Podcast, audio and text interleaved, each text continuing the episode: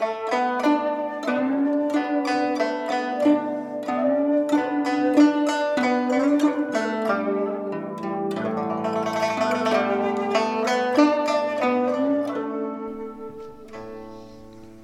các bạn tiếp tục theo dõi bộ truyện Đại đường nữ pháp y của tác giả Tụ Đường, người đọc Vi Miu. Chương 189 Ở Trường An thật không dễ. Phạm bá càng già càng độc miệng. Dung Thiến hừ hừ đáp lại. Nhiễm nhan nhìn bọn họ tùy ý đối đáp với nhau, khóe miệng cũng hơi dương lên có thể đoán, cuộc sống ở trường an về sau sẽ không buồn tẻ so với vài tòa nhà toàn chiếm mấy chục mẫu đến cả trăm mẫu đất, chỗ ở của nhiễm bình dụ cũng không lớn tổng cộng chỉ 11, 12 mẫu đất. Khu nhà kích cỡ cũng xem như trên trung đẳng ở phường An Thiện. Nhưng bên trong xây dựng rất tinh xảo thoạt nhìn có vẻ điều thấp nhưng khắp nơi đều lộ ra vẻ phú quý. Chú thích điệu thấp có nghĩa là không khoe khoang khiêm nhường giấu mình không bộc lộ cả bạch cư dị cũng từng nói qua, ở trường an thật không dễ. Có thể thấy được vật giá nơi đây khẳng định cao đến dọa người. Hơn nữa, ở loại địa phương như trường an này, đặc biệt là khu vực thành đông, cũng không phải có tiền là có thể mua được dinh thự. Nhiễm bình dụ dùng thân phận thương nhân mà mua được tòa nhà này đã trả một cái giá không nhỏ không biết là nhiễm vân sinh cố ý chiếu cố hay là phạm bá có hảo cảm đối với nhiễm nhan. Chỗ ở của nhiễm nhan được an bài là hòa nhã cư. Vì nhiễm phủ không lớn, cho nên toàn bộ viện được bố trí theo hình thức lâm viên, mượn cảnh dấu vật. Hòa nhã cát không chỉ được xây dựng khá tinh xảo, mà cả bốn phía đều còn có cây trường thanh bao quanh, thanh u mà tao nhã nương tử. Phạm bá, đối với nương tử thật tốt đó. Vừa nãy nô tỳ đi ngang qua, có nhìn chỗ của thập bát nương ở. Không lịch sự tao nhã như nơi này của chúng ta đâu. Phản lục biết được chuyện này từ trong miệng của hạ nhân nhiễm phủ. Phân chỗ ở là một tay phạm bá xử lý. Nhiễm nhân kéo kéo y phục hơi thùng thình, Lười nhát mà dựa vào ghế cong phía trước cửa sổ. Nhìn phong cảnh tinh xảo bên ngoài. Nghe thấy lời của vãn lục, Quay đầu, nói, Chúng ta ở phần của chúng ta, So sánh với người khác làm gì chứ? Hình nương vừa mới trải xong giường, đứng dậy tiếp lời. Đúng vậy, người nhà đầu này cũng tém bớt oan giận đi. Bây giờ thập bát nương đã không trêu chọc người nữa không đáng vì nàng ta mà mất đi khí độ. Phản lục cũng không phải là người mang lòng dạ hẹp hòi. Ngày thường rất tùy tiện, lòng dạ lại rất rộng rãi. Chỉ là mỗi lần nghĩ đến nương tử nhà mình phải chịu khổ từ nhỏ đến lớn, đều có phần của nhiễm mỹ ngọc. Khi dễ các nàng, khi dễ từ nhà đến thôn trang, liền giận sôi máu, lập tức ủy khuất nói nô tỳ không phải cùng người khác so đo. Nô tỳ chỉ là không thể nhìn thập bát nương sống tốt. Diễm nhân cảm giác được oán hận trong lời của vãn lục. Quay đầu, nhìn thấy một đôi mắt phượng mờ hơi nước. Trong lòng cũng thở dài. Dù gì, bản thân mình cũng không phải là người ăn mệt từ thập bát nương. Đương nhiên không có cách nào đồng cảm. Nhưng cũng không thể trách cứ, nên mới khuyên rằng phản lục người thì phải nhìn về phía trước, đừng có luôn nhìn chằm chằm quá khứ. Chúng ta mới tới trường an, về sau trời đất rộng lớn mà. Còn về thập bát nương, nàng ta nếu chịu an phận một chút thì đường ai nấy đi. Nhưng nếu nàng ta chọc đến cửa, không cần em nói, ta cũng sẽ dạy dỗ nàng ta. Còn nữa, nếu muốn đối phó với nàng ta, những việc tranh đua công khai ngoài mặt không có lợi ích thực tế gì đâu nhiễm nhan cảm thấy bi kịch của nguyên chủ có một phần là do bản thân nàng quá mức nhu nhược mà ra. Nếu nàng ta mạnh mẽ hơn, sau lưng có khối kim tự chiêu bài lóa mắt là trịnh thị. Lại còn có người thông tuệ như ca lam bày mưu tính kế. Là một đích nữ nhiễm thị đường đường chính chính. Đã có bản lĩnh, lại có quân sư, thì làm thế nào cũng không rơi xuống hoàn cảnh thê thảm kia ai, dân là nương tứ nhìn thông thấu. Hình nương thở dài. Bà thuyết giáo vãn lục cũng hoàn toàn là bởi vì thân đi ra từ trong môn việt thế gia. Coi trọng khí độ và mặt mũi hơn so với người bình thường mà thôi. Trong lòng bà, sao có thể không hận cao thị, không hận nhiễm thập bát nương? Thông thấu sao? Trong lòng nhiễm nhan tự dễu nếu thật sự thông thấu, thì cơn ác mộng kia của nàng sẽ không luôn lặp lại tuần hoàn. Có một số việc, đứng ở góc độ của người nhìn, có thể nói ra đạo lý rõ ràng, giúp người suy nghĩ sâu xa. Nhưng mà, đến lúc bản thân trong lòng có cút mắt, mặc dù hiểu rõ như vậy là không đúng, nhưng vẫn không thể tự thoát ra được phải làm sao mới có thể phá tan cái bóng tối này? Nếu trời cao đã ban cho nàng sinh mệnh mới, vì cái gì không gột rửa luôn hết thảy đi? Nhiễm nhan còn trầm tư. Ngoài cửa đã có thị tỳ đến truyền lời, nói là đang chuẩn bị tiệc đón gió tẩy trần. Buổi tối là đến thỉnh nàng qua bên yến thính. Đây là thông báo trước cho nàng thời gian chuẩn bị vừa lúc hình nương đang xếp quần áo. Sau khi nghe được vãn lục báo tin này, liền nhìn nhìn trong rương, nhíu mày nói, nương tử, mấy y phục này, chỉ sợ hơn phân nữa là không thể mặc tiếp được. Nhiễm nhan nghi hoặc hỏi, sao vậy? Hình nương nhìn hơn phân nửa váy áo đều là màu tím, nói tùy nói trên luật pháp, vẫn chưa có quy định mạo sắc thường phục của nữ tử. Nhưng xuất gia tổng phu, cao mệnh phu nhân ngũ phẩm trở lên, thì mặc địch y màu xanh lá. Màu của y phục còn lại đều là theo chức quan của phu quân. Người bình thường vì tranh va chạm với họ cũng sẽ không lựa chọn mấy màu này. Hơn nữa, dù có mặc màu tím, cũng chỉ có thể mặc ở nhà hoặc trong tình huống bình thường.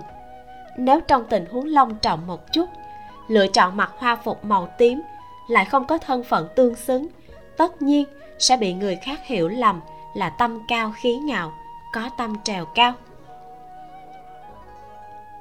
Ở tô châu, trời cao hoàng đế xa. Muốn mặc cái gì thì mặc cái đó. Mà ở nơi như trường an này, quơ một cái cũng có thể đụng phải cả đám vương tôn quý tộc. Cần phải chú ý quy củ. Nói cách khác, chức quan của phu quân nếu ở tam phẩm trở lên, nếu bản thân còn có cáo mệnh, mới có thể ngoại trừ màu vàng và đỏ, tùy ý quyết định màu sắc y phục của mình. Vậy cất hết đi nhiễm nhan vừa đáp lời, lại vừa nghĩ đến một vấn đề. Thị lan không phải tứ phẩm sao? Tiêu tụng vì sao lại có thể mặc màu tím? Đối với những việc này, hiểu biết của hình nương vô cùng kỹ càng tỉ mỉ. Nghĩ đến phải ở lại trường an một thời gian, liền giải thích cẩn thận. Chức hoàng của tiêu thị lan là tư phẩm thị lan, nhân mên quan triều đình, ngoài trừ bán chức, còn được gia phong văn tán quan và võ tán quan. Chức văn tán quan của tiêu thị lan là chính nghị đại phu, trên chính tư phẩm. Mặt khác hăng lại còn có chức võ tán quan, là vân huy tướng quân tổng tam phẩm. Hơn nữa tông quốc công là tước vị nhất phẩm. Cho dù hắn không có chức quan gì, nhưng vẫn có thể mặc thường phục màu tím. Chức quan bản chức chính là cấp bậc công việc cụ thể của quan viên trong triều. Trong khi đó, tán quan chỉ biểu hiện thân phận cùng với đãi ngộ được hưởng, chứ không có công việc thực tế đến thời minh thanh, các bậc quan viên và đại ngộ mới chiếu đúng theo phẩm cấp chức quan đang làm. Danh hào tán quan khi đó mới hoàn toàn mất đi ý nghĩa và tồn tại. Hình nương nói tiếp, bình thường, chức tan quan đều cao hơn so với chức vị chính thức. Nửa bậc hoặc là một bậc, nhiều hơn cũng có đều là được hoàng thượng đặc biệt gia phong. Vậy xem ra tiêu tụng hắn còn rất được thánh tâm. Diễm nhan bình luận, nghĩ thầm, ngày thường bồi hoàng đế chơi cờ, còn phải vặn óc nghĩ cách thua không để dấu vết. Xem ra thật đúng là có chút tác dụng. Hình nương cười, nói, còn không phải sao? Tiêu thị lan hành sự xâm rền do cuông, mà năng lực lại tốt. Vừa nói xong, hình nương bỗng nhiên xoay qua chuyện khác. Nhưng mà phần lớn vẫn là nhờ có tông quốc công. Dạo năm trình quan thư chinh, tông quốc công ở trên triều đình, nổi lên tranh chấp với đồng liêu, đánh nhau tại chỗ, lần thứ tư bị bãi tương đều về nhà tư quá, còn bị trục xuất kinh thành. Nhưng bệ hạ đối với tông quốc công vẫn rất yêu quý. Năm thứ hai, liền gia phong tiêu thị lan chức tan quan. Nhiễm nhan cười cười. Nàng sao không hiểu ý của hình nương? Tiêu tụng khắc thê, hình nương đây là sợ nàng có hảo cảm với hắn. Gia phong tất nhiên có một phần nguyên nhân là tống quốc công, nhưng trên tiêu tụng còn có hai huynh trưởng.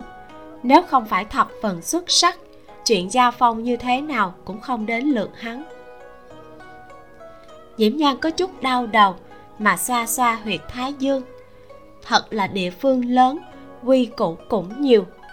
Chuyện này quá phức tạp, không riêng gì chức quan, nhiều quy củ trong đó, nội tình cũng hết sức rắc rối, buộc người ta phải bát quái, thu thập tin tức. Nàng sau này còn phải thích nghi với cuộc sống ở trường an. Vạn nhất bởi vì không biết mà đắc tội với người khác, thật là quá oan uổng. Chương 190 nghề y ở đại đường. Diễm Nhan đã hạ quyết tâm muốn nắm chắc cơ hội đi Trường An lần này cho thật tốt. Nàng một khi đã quyết định, liền gạt bỏ đi bất an cùng nóng nảy trong lòng. Nỗ lực dốc sức ở đại đường, gây dựng cho mình một cơ nghiệp. Ngày đó ở trong ảnh Mai Am, sau cuộc đối thoại với Lưu Thanh Tùng, Nhiễm Nhan đã hiểu rõ rất nhiều chuyện. Nàng không thích cứ đần độn mà tồn tại. Nếu đã để nàng mang theo ký ức sống lại một lần, nàng cần phải đem sở trường của mình phát huy đến mức tận cùng, mới không uổng công sống thêm cuộc đời này. Nhiễm nhan bình tâm lại, đương nhiên sẽ không buông thả bản thân như khi còn ở tô châu. Ít nhất, nàng sẽ không lại xúc động mà đi nghiệm thi khi căn cơ ở đây còn chưa ổn. Nhiễm nhan không tính toán thay đổi toàn bộ cái nhìn của đại đường về nghề ngũ tác, mà là chọn chiến thuật vu hồi. Trước hết, dùng bản lĩnh khác để khởi động bản thân, đạt được sự tôn trọng của mọi người, sau đó thì chậm rãi cho mưa dầm thấm đất. Có điều, địa vị xã hội của y giả ở thời đường cũng không cao. Dược vương tôn tư mạc vốn nổi danh nhờ văn, cực kỳ có tài học. Ngụy chinh phụng chiếu biên soạn lịch sử năm đời tề, lương, trần, chu tùy. Vì sợ bỏ sót, nên thường xuyên ghé thăm tôn tư mạc. Đám người mạnh tiễn, lưu chiếu lân cũng thường xuyên học hỏi ông.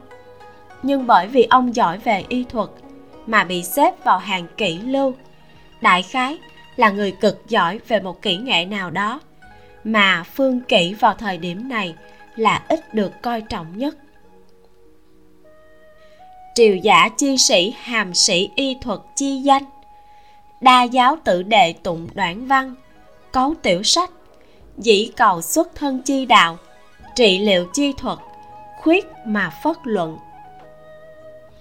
Những lời này mang ý tứ là, vô luận ở triều nào, tất cả kẻ sĩ đều lấy việc học y thuật làm hổ thẹn.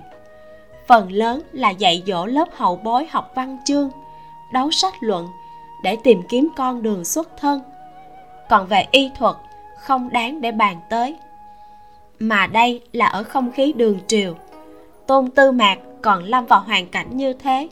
Sức lực của một người nhỏ bé như nhiễm nhang không cần phải nói. Vậy nàng phải dùng cái gì để tạo nên thanh danh của mình đây? Đường triều coi trọng nho học. Tôn trọng những người có một tay văn chương cẩm tú hoặc làm được những bài thơ hay. Mà cả hai dạng này đều là nhược điểm của nhiễm nhang, căn bản không đủ ứng phó ở trường thi. Suy xét suốt hai ba canh giờ, cũng không có được chút manh mối nào. Bất tri bất giác, sắc trời đã tối vãn lục ca lam cùng hình nương bắt đầu trang điểm cho nhiễm nhang. Vì là gia yến, nên không cần trang điểm quá mức long trọng. Một búi tóc triều vân cận hương cài hai cây trăm thúy ngọc. Vì nhiễm nhan thích màu tím cho nên y phục màu tím là tinh xảo nhất.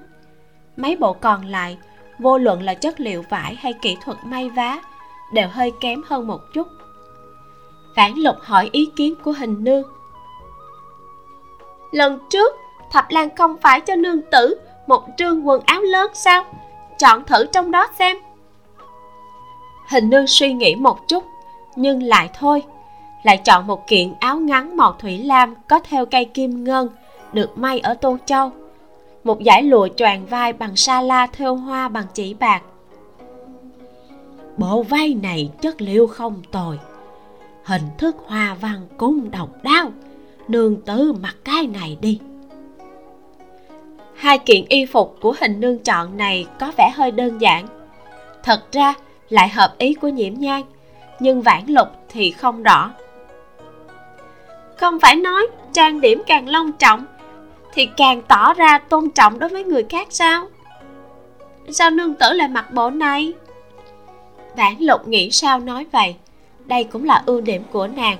Không hiểu thì sẽ lập tức hỏi, tuyệt đối không câu nệ. Hình nương liếc ra gian ngoài một cái, hạ giọng nói nói một câu không dễ nghe. Người của nhiễm thị, hơn phân nữa đều là dựa vào tam lan nuôi sống. La thị tuy rằng ngoài miệng không nói, nhưng bà ấy cũng đã nhiều năm không về tô châu. Hiển nhiên là đối với chuyện này rất là bất mãn. Lần này chỉ là gia yên mà thôi, không nói đến mặt mũi. Nương tử nếu ăn mặc quá mức rêu rao xa hoa. Là thị, có thể cao hứng sao? Xa hoa thì cũng là bạc của nhà bà. Ai mà cao hứng cho được? Vãn lục bừng tỉnh đại ngộ, thẹn thùng nói. Thì ra là thế, nô tỳ phải học quy củ nhiều hơn mới được. Hình nương gật đầu tán đồng biết nhiều quy củ hơn thì ăn mệt ít hơn đó. Ca lam vẫn luôn nghiêm túc lắng nghe. Hình nương vốn chính là a mổ dạy quy củ bên người của trịnh thị. Ở tô châu, nhiễm nhân căn bản không ra khỏi cửa, nên sự tồn tại của hình nương không có mấy tác dụng. Sau khi tới trường an, mới nhờ hình nương mà biết được cái gì gọi là xuất thân đại tộc mấy người hầu hạ nhiễm nhang ăn mặc trang điểm xong, nhìn tới nhìn lui vài lần mới yên tâm. Không thể xa hoa thì nhất định phải cố gắng mà tinh tế. Để người khác liếc mắt một cái là nhìn ra được. Khi trang điểm trên mặt đã tốn rất nhiều công phu, lúc này mới được coi là ổn. Vừa mới sửa soạn xong không đến một khắc, tiền viện liền có người tới mời thị tỳ tới mời người mặc một thân váy màu xanh bích, vô cùng thon gầy, búi tóc nha hoàng hai bên, mặt dài ốm, tóc mái cũng gần như che khuất đôi mắt hẹp dài kia. Bộ dáng nhìn qua ước chừng 16-17 tuổi. Thị tỳ này tạo cho người ta cảm giác đầu tiên là tế, dáng người thon gầy, mặt cũng thon gầy, mặt mũi tinh tế, không tính là xinh đẹp, nhưng chỉnh thể lại hòa hợp cử chỉ đoan trang cũng không phải là loại tầm thường. Nô tỳ là nghênh hương, được phu nhân sai phái, đến thỉnh thập thất nương đi dự tiệc đón gió. Nghênh hương chậm rãi nhún người. Không cần đa lễ nhiễm nhan nhàn nhạt nói. Nghênh hương không giấu bếp mà đánh giá nhiễm nhan một cái, lui sang một bên duỗi tay nói. Thập thất nương, mời. Nhiễm nhan hơi gật đầu, rồi đi theo đường nhỏ về phía trước. Nghênh hương vẫn đi phía sau, nhưng luôn có thể, nhưng luôn có thể báo trước nơi cần thay đổi phương hướng. Rất nhanh đã đến nơi. Nhiễm nhan tới không sớm cũng không muộn, vừa lúc cùng nhiễm vân sinh đến cửa yến thính diễm nhan liền đi chậm lại nửa bước để hắn qua trước. Trong phòng nhiễm bình dụ mặc một thân áo vải màu xám. Sớm đã quỳ ngồi ở trên chủ vị. Trên tịch bên cạnh ông, ngồi một vị mỹ phụ mang vẻ ý nhị. Vừa thấy bà, tuy nhiễm nhan không thường xuyên quá chú ý đến tướng mạo của người khác, cũng không khỏi khựng lại một giây chỉ thấy mái tóc đen dày của bà được búi thành một búi tóc hoa lệ, ung dung, hơi lệch. Bên trên, gắn một chùm hoa mẫu đơn màu hoàng kim. Cánh hoa mỏng manh, nhưng đóa hoa rất lớn. Dẫu vậy, cũng không tinh xảo bằng khuôn mặt xinh đẹp kia. Làm người vừa gặp, liền biết, dựa vào dung mạo của nhiễm bình dụ, thì cái gì sẽ sinh được nhi tử như nhiễm vân sinh? Nhiễm nhân khom người chào hỏi thập thất nương a nhan bái kiến tam thúc tam bá mẫu. Nhiễm bình dụ quan tâm hỏi thương tích trên người a nhan đã lành chưa? Tạ tam thúc bá quan tâm đã khỏi hẳn rồi. Trên đôi môi đỏ của la thị mang ý cười xa cách không thân thiện cũng không thất lễ mà tham gia đối thoại với bọn họ thập thất nương không cần đa lễ mời ngồi đi. Nhiễm nhan liền nói tiếng tạ rồi ngồi vào vị trí thứ hai bên tay trái. Thập lan mau tới cho mẫu thân nhìn một cái. Sao lại gầy ốm đến lợi hại như vậy chứ? La thị thấy nhiễm vân sinh gầy ốm không khỏi bắt đầu đau lòng. Thanh âm tức khắc trở nên ôn hòa gấp trăm lần nhiễm vân sinh cười, nói. Đi đường xưa nay là như vậy. Phụ thân không phải cũng gầy một vòng sao? La thị cũng không thèm liếc mắt tới nhiễm bình dụ. Hừ hừ, nói. Ông ấy cả người toàn mỡ gầy thêm năm ba dòng cũng không có khác bao nhiêu. Nhiễm bình dụ nhẹ nhàng mặt khụ một tiếng, nói sang chuyện khác. à nhận đâu? Sao lúc này còn chưa về? Nhắc tới nhiễm vận ánh mắt của la thị mới luyến tiếc mà rời khỏi người nhiễm vân sinh. Có chút phẫn nộ nói nhà đầu này chỉ biết suốt ngày chạy bên ngoài. Mới sáng sớm tình mơ đã đi lâm lãng trai rồi. Đến bây giờ còn chưa về nữa lâm lãng trai là cửa hàng đồ ngọc của nhiễm bình dụ. Lâm lãng là chỉ ngọc thạch tinh mỹ, từng có người dùng lâm lãng mãn mục để hình dung lan gia vương thị sinh ra nhiều mỹ nam, mỹ nữ như ngọc. Mỹ ngọc xứng với mỹ nhân, cái tên này thật đúng là vô cùng thảo hỷ.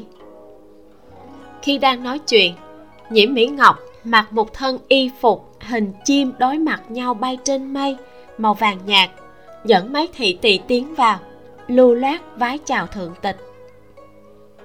Thập bát bái kiến thúc bá thúc mẫu. Khi nhiễm mỹ ngọc không mặc màu đỏ, thì thiếu đi vài phần trương dương, lại thêm một ít dịu dàng, đặt ở bên trong một đám nữ tử phương bắc, thật sự rất có bộ dáng giang nam bích ngọc. Nhiễm bình dụ nói,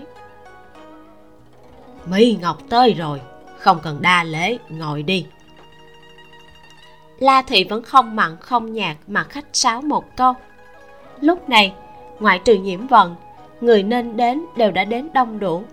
Nhiễm bình dụ liền nói, chúng ta dùng cơm trước đi, không đợi a vân nữa. Mọi người đương nhiên không có ý kiến. Nhiễm mỹ ngọc liếc mắt nhìn nhiễm nhan một cái, thấy bộ dạng nàng tiều tụy, hừ một tiếng, nhỏ đến khó phát hiện vùi đầu vào ăn cơm. Ăn không nói. Hơn nữa là phân bàn mà ăn.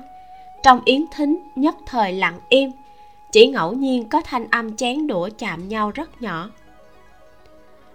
Sau khi dùng cơm chiều xong, thị tỳ bưng nước trà lên để súc miệng. La thị liền bắt đầu nhỏ giọng hỏi thăm chuyện đi đường của nhiễm vân sinh. Qua vài lời diễm nhan đã nghe ra ấn tượng của la thị đối với nàng, tự hồ không tốt, nên cũng thức thời mà không tham gia vào, chỉ rủ mắt uống trà. Nhưng Nhĩ mỹ ngọc lại như cá gặp nước. La thị tuy cũng chưa biểu hiện có hảo cảm gì đối với nhiễm mỹ ngọc, nhưng ngẫu nhiên cũng sẽ đối đáp mấy câu. Trong lòng hình nương, biết nương tử luôn không biết cách ăn nói, nhưng cũng chỉ có thể âm thầm sốt ruột trong lòng ca lam hơi động, nhanh tay hất cái ly ở góc bàn xuống.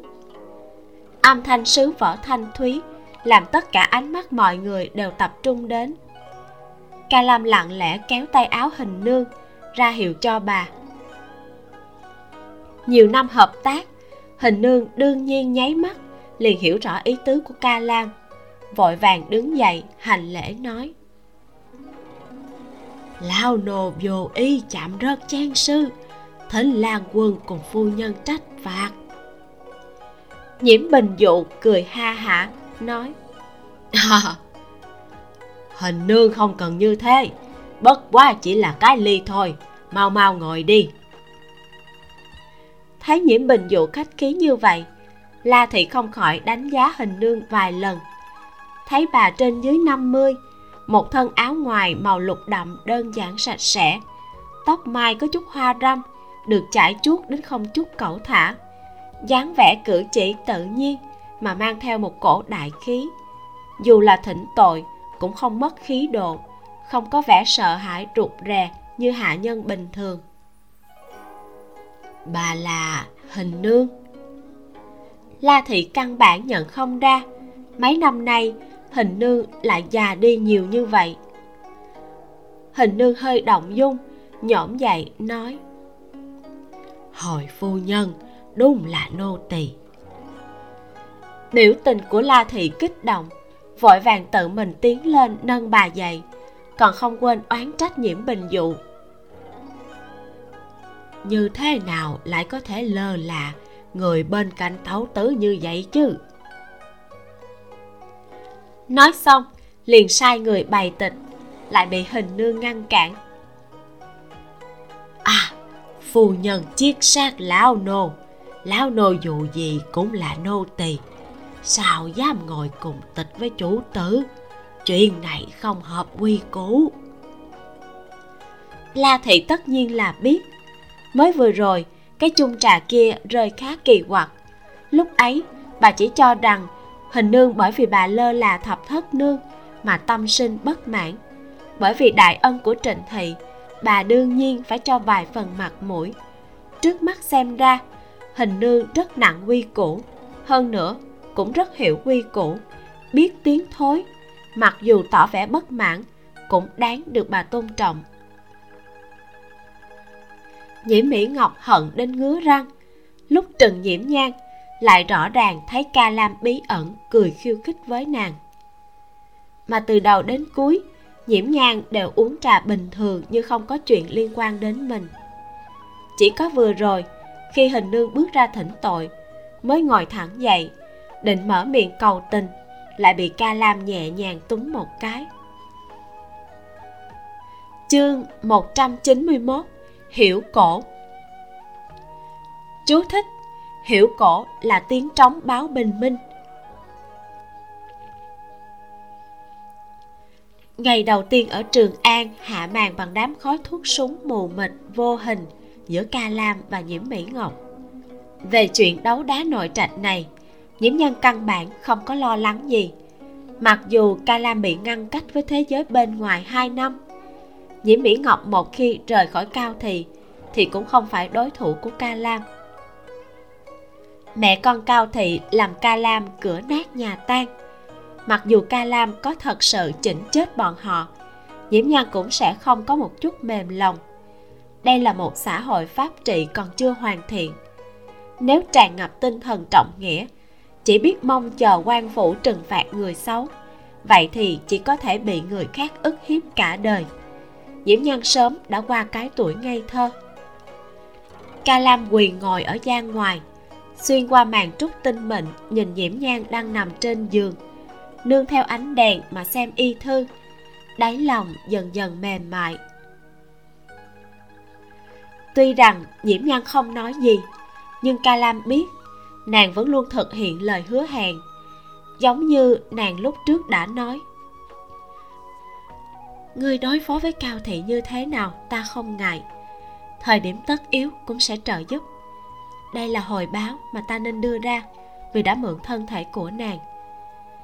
Nhưng cũng xin ngươi nhớ kỹ, cái chết của nương tử nhà các ngươi cùng với ta, nửa điểm quan hệ cũng không có. Nếu một ngày nào đó, để cho ta phát hiện, ngươi gây bất lợi cho ta, đừng trách ta xuống tay không lưu tình. Hiện giờ, nhiễm nhan vẫn yên lặng thực hiện nửa đầu, còn nửa sau ca lam nhất định sẽ không để cho nó phát sinh. Hôm sau, canh năm nhị điểm, dưới ánh trăng mông lung, một mảnh u tĩnh tiếng hiệu cổ bắt đầu vang lên trong cung. Những con đường xung quanh cũng theo trình tự giống trống. Bên trong thành, từng trận tiếng trống bắt đầu vang lên. Các phường môn lục tục mở ra. Tiếng trống này phải gõ ba ngàn lần thẳng đến lúc hừng đông mới thôi. Bá tánh trường an hoặc trùm áo thức dậy, hoặc nhờ tiếng trống có quy luật đều đều mà ngủ ngon hơn. Đây là lần đầu tiên nhiễm nhan nghe tiếng hiểu cổ. Tiếng trống ở phường an thiện ước chừng vang lên đến lần thứ 10 nàng đã tỉnh.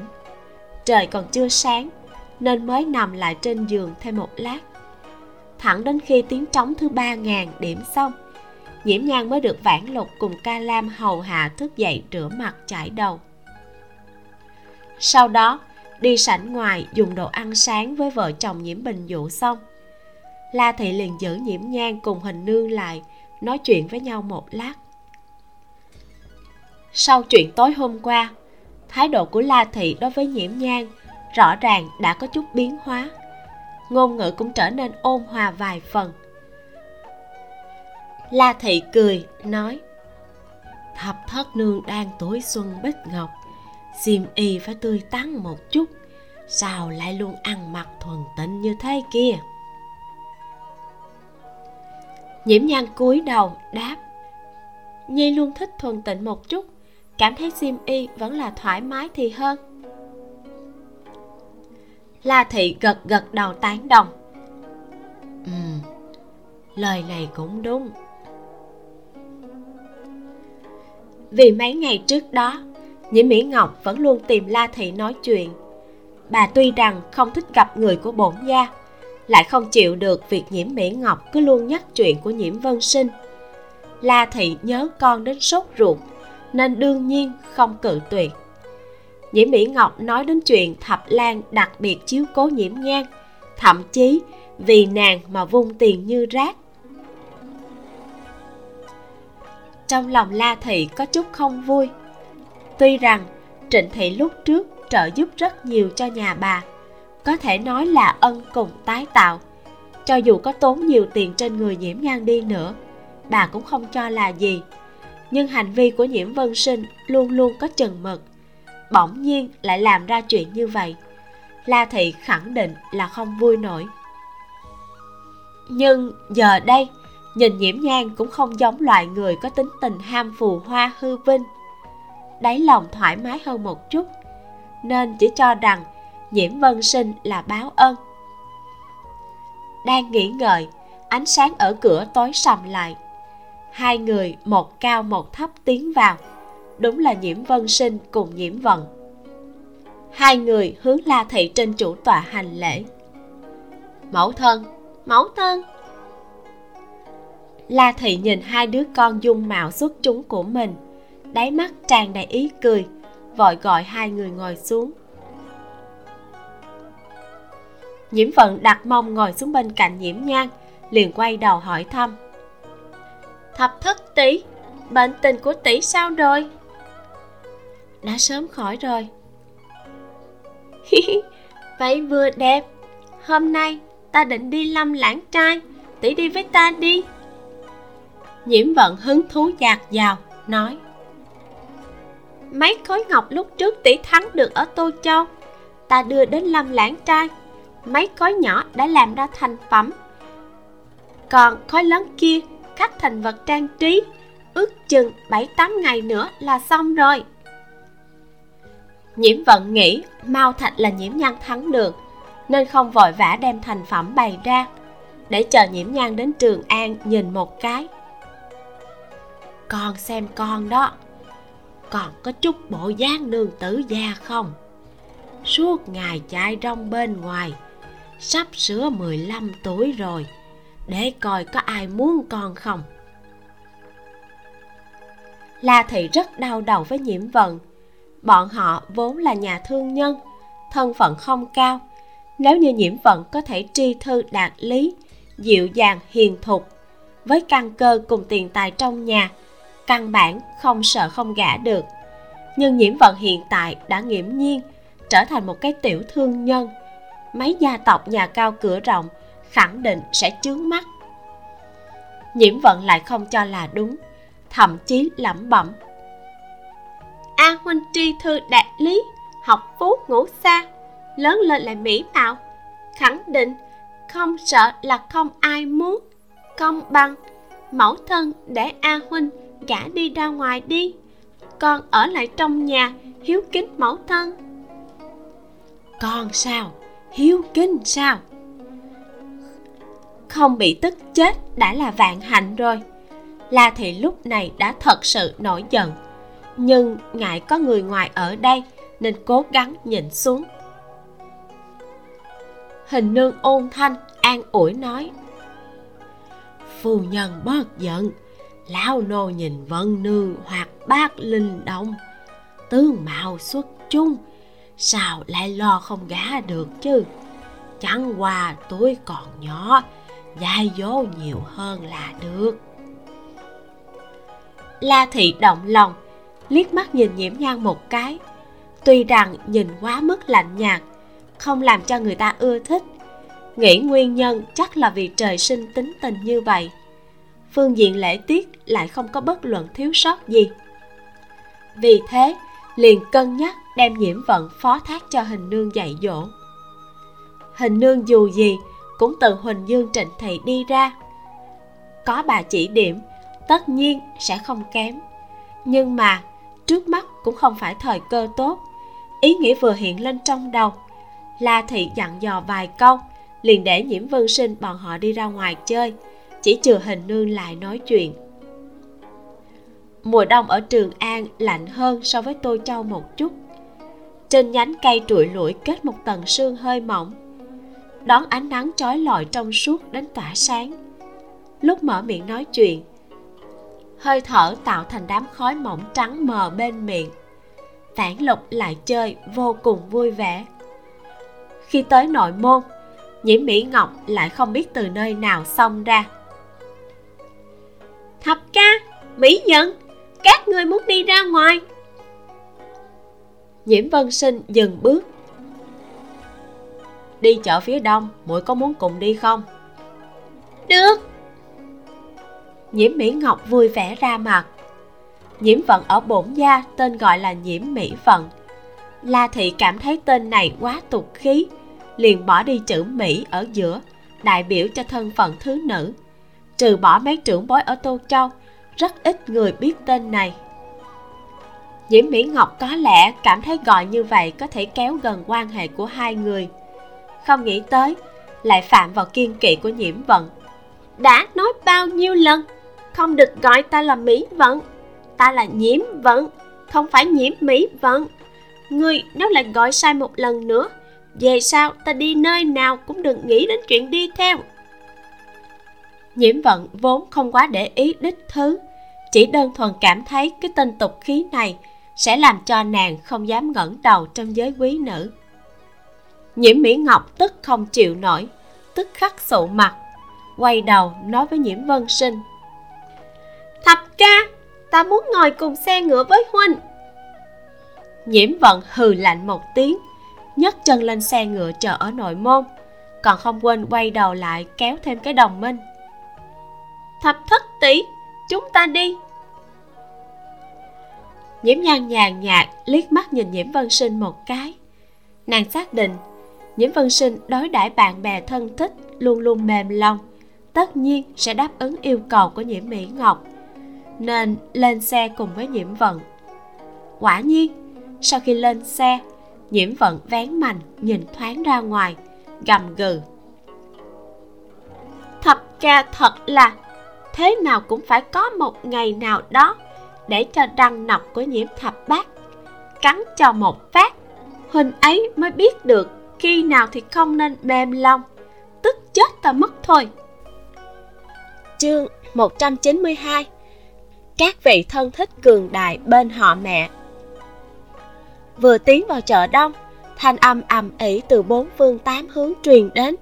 Tiếng cãi cọ la hét vô cùng náo nhiệt phản lục ngồi ở bên cạnh sa phu không quên lúc nào cũng nói với nhiễm nhan những gì nàng nhìn thấy. Nương tử các nương tử ở trường an quả thực đều không mang mịch ly. Thế gia quý nữ vẫn muốn mang mũ có đen hoặc khăn che mặt. Người khó coi thì che lại. Người đẹp thì muốn giữ cảm giác mới mẻ. Một đám cả ngày không có chuyện gì ra hồn để làm nhưng chuyện chơi thì cực kỳ đa dạng. Nhiễm vận nói với vẻ khinh thường. Nhiễm vận là người cái gì cũng phải cụ thể. Ở trong mắt nàng, thế gia quý nữ so ra còn kém hơn hoa khôi bán đậu hũ bên đường, dùng sắc đẹp hấp dẫn người tới mua hàng. Khóe môi nhiễm nhang dương lên. Tiểu nhà đầu nhiễm vận này, ở đời sau nên bị gọi là phẫn thanh đối với những chuyện bất mãn, rất hay trào phúng, nói móc. Xe ngựa ngừng ở trước lâm lãng trai. Nhiễm vận và nhiễm nhang, người trước, người sau, bước xuống xe. Đứng trên đường lớn, nhìn ra xa, đường phố thẳng băng, cửa hàng san sát nối tiếp nhau. Có thể từ nơi này nhìn được đến bức tường vây cao ngất của chợ đông. Cũng giống như phường, hai bên đường có mương nước bên cạnh mương có lối đi bộ rộng khoảng 7 thước, tiện lợi cho khách đi đường. Đám người lui tới trên đường thường xuyên quay đầu nhìn nhiễm vận và nhiễm nhan vài lần. Chúng ta đi trước xem ngọc thành phẩm, rồi lát nữa lại đi dạo.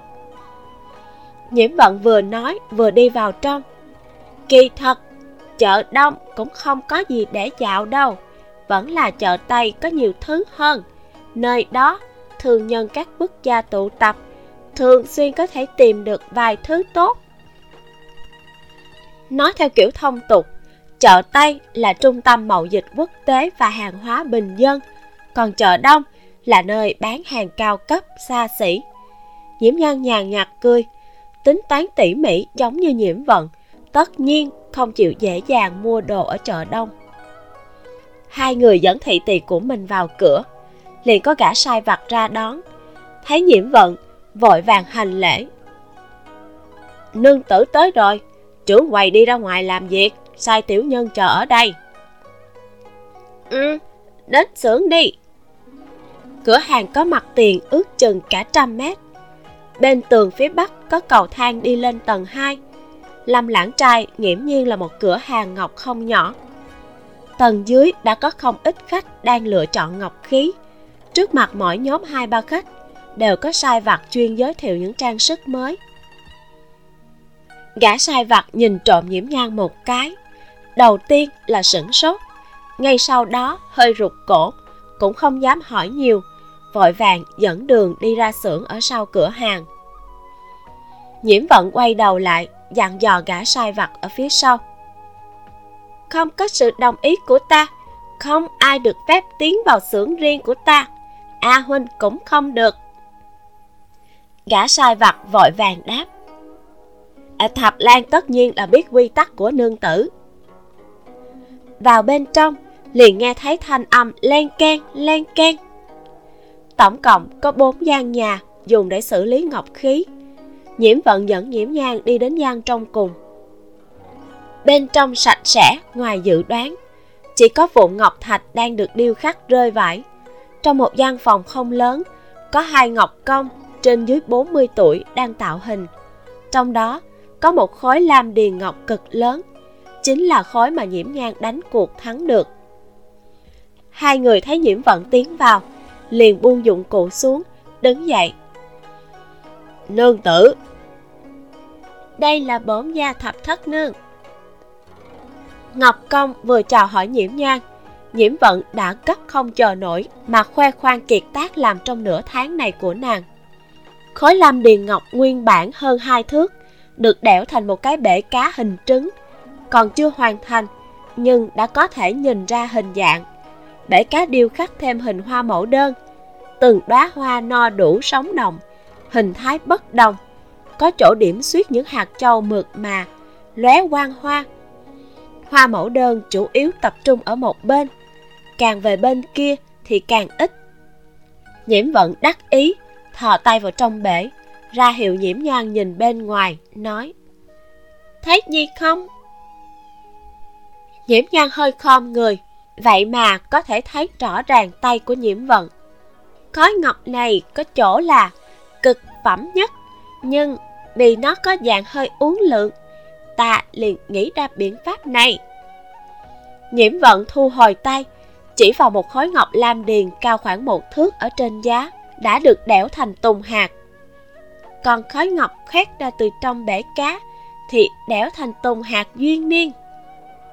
Còn những khối lam điền ngọc nhỏ nhỏ, khối thì được đẽo thành hình đồ trang sức tinh mỹ, khối thì được đẽo thành đào mừng thọ no đủ. Thủ công cực kỳ tinh xảo, đến mức đa số thợ thủ công chạm ngọc đời sau cũng không theo kịp một ngọc công lấy một cái hộp nhỏ từ trên giá bên cạnh xuống. Nương tử, mấy món đồ nhỏ ngài muốn đã làm xong.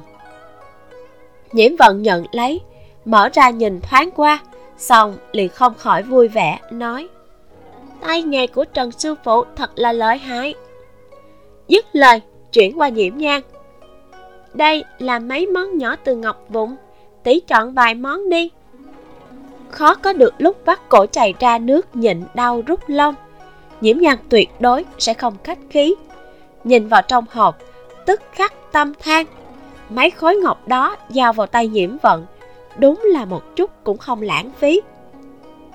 Bên trong đều là ngọc vụn gọt ra từ khối lam điền ngọc cực phẩm kia, được tận dụng, chế tác thành rất nhiều món đồ nho nhỏ.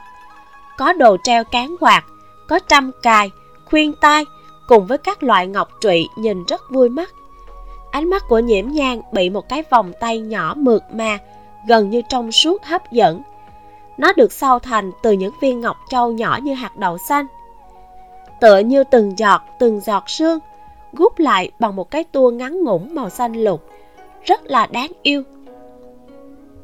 Lấy cái này đi. Nhiễm nhang chỉ vào vòng tay, nói. Nhiễm vận lấy nó ra, đưa cho nhiễm nhang đây là chuỗi hạt có ngọc chất tốt nhất. Có điều quá nhỏ. Cái này cũng cho tỷ luôn. Tỷ lấy hai món tốt nhất, còn lại là của ta. Món lớn khi bán được thì tiền chúng ta phân ba, bảy. Ta phí không ít công phu. Ta lấy bảy thành, thế nào? Vừa nói, nàng vừa đem một con ve màu xanh trong veo đặt vào trong tay nhiễm nhang không cần. Ta chỉ lấy hai món này là được rồi. Nhiễm ngăn cự tuyệt. Nàng kỳ thật, cái gì cũng không có chi ra. Cả tiền vốn cũng là của nhiễm vân sinh. Nàng chỉ tốn chút công phu thắng được mấy khối mao thạch này. Có được hai món đồ này, coi như thù lao cũng không tính là ít. Nhiễm vận tức khắc cười đến xuân hoa sáng lạng. Vậy ta không khách khí chờ lúc tỷ xuất giá. Ta nói a gia cho tỷ một phần đại lễ. Nhiễm nhan nhoẻn miệng cười. Thật đúng là một con bé vắt cổ chảy ra nước. Hoàn trả nhân tình là chuyện của người khác. Chiếm tiện nghi đều là mình.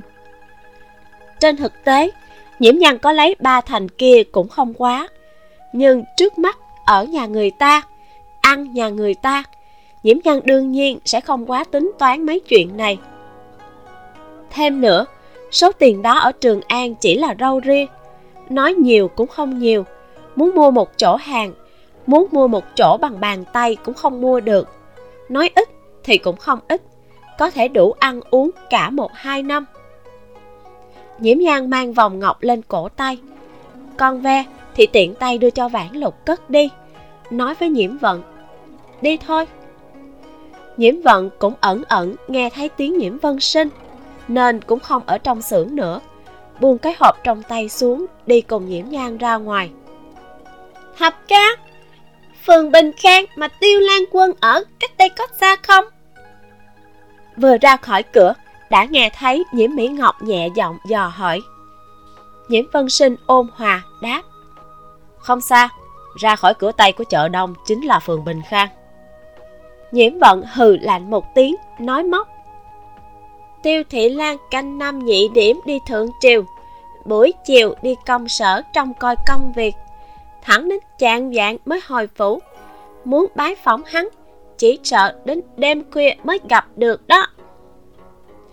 Sắc mặt của nhiễm mỹ ngọc nhất thời vừa hồng, vừa đen, nhìn rất xuất sắc.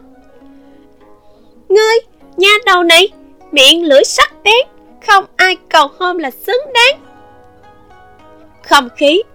Không khí lập tức dương cung bạc kiếm. Thấy tư thế của nhiễm vận có vẻ như muốn lao vào đánh nhau. Nhưng nhiễm vân sinh một chút cũng không lo lắng. Hắn quá hiểu biết muội muội này của mình. Nhiễm Mỹ ngọc, người nhớ kỹ cho ta. Trong lòng nhiễm vận hãy còn cân nhắc lợi và hại, mới hung hăng quăng xuống những lời này.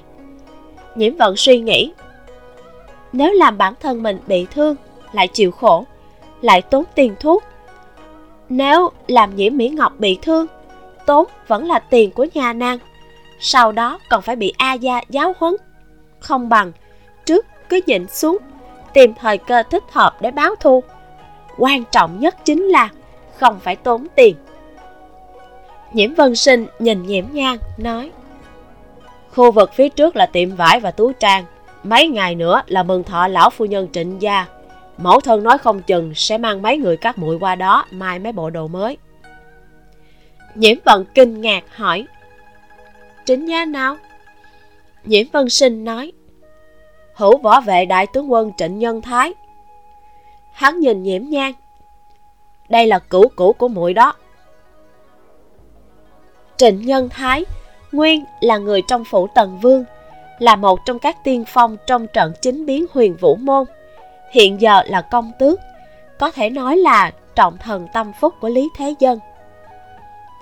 Nhiễm nhan biết người này, lại chưa từng nghĩ tới, thế nhưng lại là cửu cửu của nàng. Nhưng mà, ngẫm lại cũng biết, trịnh nhân thái là con vợ cả, mẫu thân nàng là con vợ lẽ chỉ sợ quan hệ cũng không hoàn toàn coi là thân thiết đề tài của nhiễm vân sinh đã nhanh chóng dời đi lực chú ý của mọi người. Trong lòng nhiễm nhang vừa động, huỳnh dương trịnh thị là đại tộc, khẳng định có rất nhiều người làm quan ở trường an. Nàng nhớ rõ còn có một người là trịnh nhân cơ. Không đúng, tên của trịnh nhân cơ và trịnh nhân thái tuy nghe giống huynh đệ, nhưng trên thực tế là chi hệ khác biệt trong huỳnh dương trịnh thị. Có điều, nói đông, nói tây cũng có thể nhấc lên một chút quan hệ. Còn nữa, trịnh hiền phi. Lịch sử ghi lại, trịnh thị là vào năm trinh quán thứ 18 mới được phong làm hiền phi. Trước đó, còn là trịnh tài tử, hiện tại chỉ mới là năm trinh quán thứ 11 mà thôi. Chuyện này phản phất như đem tình trạng khó khăn hiện tại của nhiễm nhang mở ra một cái khe hở rất có cảm giác thấy được ánh sáng cuối đường hầm. Trịnh thị, đây chính là di sản lớn nhất mà mẫu thân kia của nàng đã để lại cho nàng á. Mượn dùng một chút cũng được. Nhiễm mỹ ngọc nửa hỉ, nửa ưu nhưng cuối cùng vẫn bị cảm giác hưng phấn không thể ngăn chặn thay thế hết toàn bộ. Hữu võ vệ đại tướng quân, nghe giống như là chức quan rất cao. Sinh thần của mẫu thân hắn tiêu tụng nhất định sẽ đi mừng thọ. Nhiễm vận cũng có chút cao hứng, làm buôn bán, có nhiều nhân mạch hơn thì cũng tương đương với có thêm một đường kiếm tiền á. Mỗi người ôm tâm tư khác nhau, trên mặt lại đều mang vẻ vô cùng cao hứng mà đi tới tiệm vải. Ra khỏi lâm lãng trai, nhiễm vân sinh lại lên xe ngựa, đứng ở chỗ này là có thể nhìn thấy cờ hiệu của tiệm vải, đi bộ vài bước cũng được nhiễm nhan thấy kỳ quái. Nhiễm vân sinh, vì sao lại phiền toái mà lên xuống xe ngựa như vậy? Tuy nghi hoặc nhiễm nhân vẫn đi theo lên xe. Xe ngựa chỉ đi dây lát liền tới cửa tiệm vải. Đến cùng bọn họ, còn có một chiếc khác bôi dầu thơm lên vách xe. Xung quanh có màn rủ làn gió thơm phiêu tán. Nhiễm nhan chưa xuống xe thì đã ngửi thấy được mùi thơm. Lão bản của tiệm vải vừa thấy mấy chiếc xe ngựa đẹp đẽ quý giá trước cửa trong lòng tức khắc vui đến nở hoa vội vàng ra cửa đón chào Diễm nhan bước xuống đứng yên thấy từ trên chiếc xe ngựa thơm phức kia một thiếu nữ 16-17 tuổi nhảy xuống. Một thân áo váy lụa dáng sắc theo hoa văn thù du, tóc đen búi lên một cái búi đơn giản, dùng sa la màu vàng nhạt làm trang sức, lúc cử động tạo nên vẻ phiêu dật. Ý, mấy tháng ta không ở Trường An, thế nhưng có lưu hành loại thời trang mới này sao? Nhiễm vận nói thầm, không ngờ thiếu nữ kia lại nghe được ngừng bước chân cười khanh khách nhìn nhiễm vận nói đây là ta tự nghĩ ra ý ánh mắt thiếu nữ dừng trên mặt của nhiễm vân sinh cảm thán lan quân đẹp quá có người cảm thán trắng trợn trực tiếp không coi ai ra gì như vậy nhiễm vân sinh tức khắc đỏ mặt xấu hổ mà ho nhẹ một tiếng rủ mắt nói với mấy người nhiễm nhang vào trong đi thôi ta là độc cô Lan Yến, các ngươi là Lan quân nương tử nhà ai? Thiếu nữ không chút nào để ý hành động lãng tránh của nhiễm vân sinh, lập tức truy vấn. Kết thúc phần 48 Hôm nay mình bị đau cổ họng rồi, cho nên giọng đọc có chút yếu, chuyển giọng cũng không được tốt nữa. Ừ, các bạn thông cảm ha. Cảm ơn các bạn đã lắng nghe. Mình là Vi Miu Xin chào và hẹn gặp lại trong phần sau.